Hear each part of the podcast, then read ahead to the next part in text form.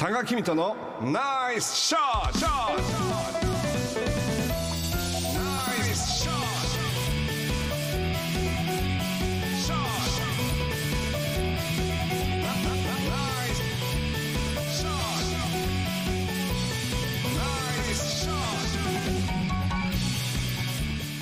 このコーナーは多賀さんが普段気になることや伝えたいことをお話ししています。ポッドキャストで配信中です。スマホやパソコンでポッドキャストのアプリをダウンロードしてお楽しみください。はい、えー今日はですね天草の法則っていうのについて話したいと思うんですけど、はい。まあこの法則はですねとめちゃんなんかはなぜか自然とできてるなと最近思うんですけどもね。あの聞いたことはない？ないです。あの天草というのは「あ」と「まくさ」っていう最初に始まる言葉を合わせたやつなんですけどはまあ相づちの「あ」はい。まとめの「ま」クエスチョンのおく。賛美を送るの賛美の差それで天草の方そうっていうんですけどこれ相手の感情まあポジティブに相手のをしてあげるっていうことでまあ会話をうまくするための法則っていうふうに言われてるんですけども、あのしゃ自分が一方的に喋るのがこう上手い人ではなくてやっぱり聞き上手な人こそ人が喋りやすい環境を作ってあげたりその会話にいた人があ今日楽しく会話できたと思ってもらえるような人が一人いるだけで全然違うじゃないですか。だからまあとめちゃんなんか本当まあ仕事柄ではなくいつも僕をそのポジティブにしてくれるというのは なんかねこれはもうとめちゃんそもポジティブ。の赤マクサの法則なのかなと思うんですけどね、ええ。簡単にもうちょっと言うとね例えば相づちっていうのは話を聞いてくれるということなんですね。だから僕がバカなこと言っても「えーそうなんだそれでどうだったの?」っていつも言ってくれるっていうのがやっぱりなんかこう喋りやすくなってもっともっと喋ろうと。で例えばそこに「いやセンスあるね」って「すごいね」って「いやついてますね。大変だったけどよく頑張ったね」と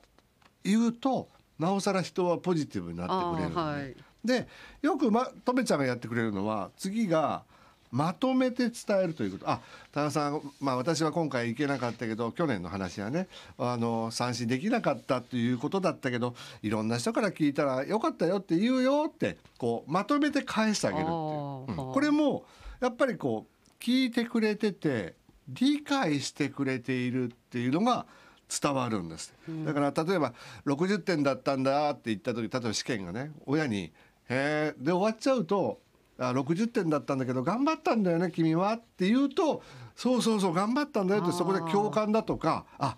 お父さんお母さん見てくれてんだ」っていうふうに安心感が増すんですって。で次がまあ人間のあのなんていうの？承認欲求っていうことだから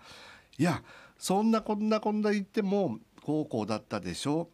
でもいっぱいの人が良かったよとあの感覚があの例えばキービ中央町の高さんの演奏で一瞬沖縄のようになったみたいだよ。頑張ったねって言うとなんかこうその言ってくれた人はポジティブになるしそれを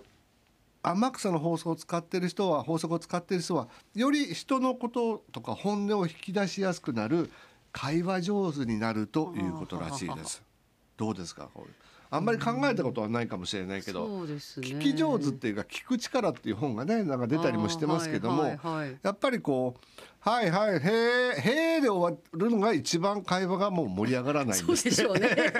それで終わらせたらなん一のうんなんか会話弾ませたいですよねできれば。でとみちゃんもよくね「どうして?」とか「それから?」とかっていう次に来るというクエスチョンがあるとそれでねっていうふうに続くんですよ。だからもうやめてっていうね全部が終わっちゃうとあれなんだけどそういうクエスチョンに行って最後に「いやそう言うけどタカさんリスナーの人こうやって褒めてくれてますよ」っていう最後に賛美をこう来るとあいやーなんか僕はすごいポジティブになれるんですよ。であの人を傷つけるっていうのはまあある意味まあその恋にやろうと思ったらいろんな言葉があるじゃないですか。うんうんうんうんあの昔で言うと村八分とかね無視するとかあの目を合わせないってあるけどこの天草の方法を使うだけで例えば家族内でも旦那さんに向かって今日こんなことがあったんだ。へえでこう大根こう切り出しちゃうと。もうなんかいいでしょ。晩ご飯作ってくれてんだから。家庭の中の会話が成り立たないし、ね。奥さんがちょっといいって、今日近所でこういうことがあったんだよって言ったら「へえそうだったんだ。それであこういうことだけど君はどう思ったの?」って今度はクエスチョンしてあげると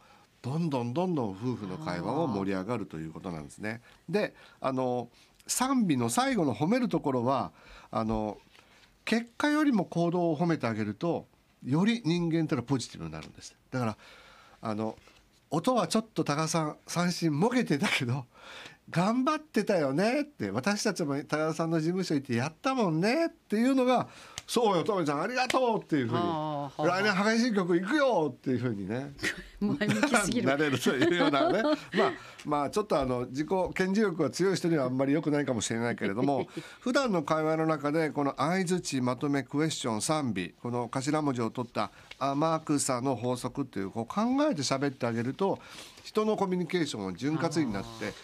周りにポジティブな人がいっぱい生まれてくる、そうすると、まあ、あの会社の中だったらやっぱり課長さん部長さんに相談が集まりやすくなるし今その組織が抱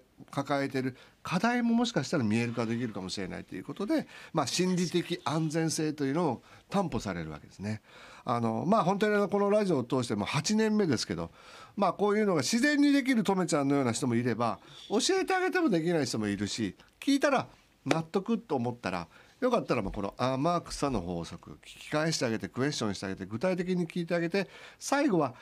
結果は60点だったけど70点以上頑張ったじゃんみたいなこう行動を褒めてあげたりするとよりコミュニケーションはまあ潤滑になって会話が苦手な人ほどこの天草の方法を考えて喋るとより人とのな距離もね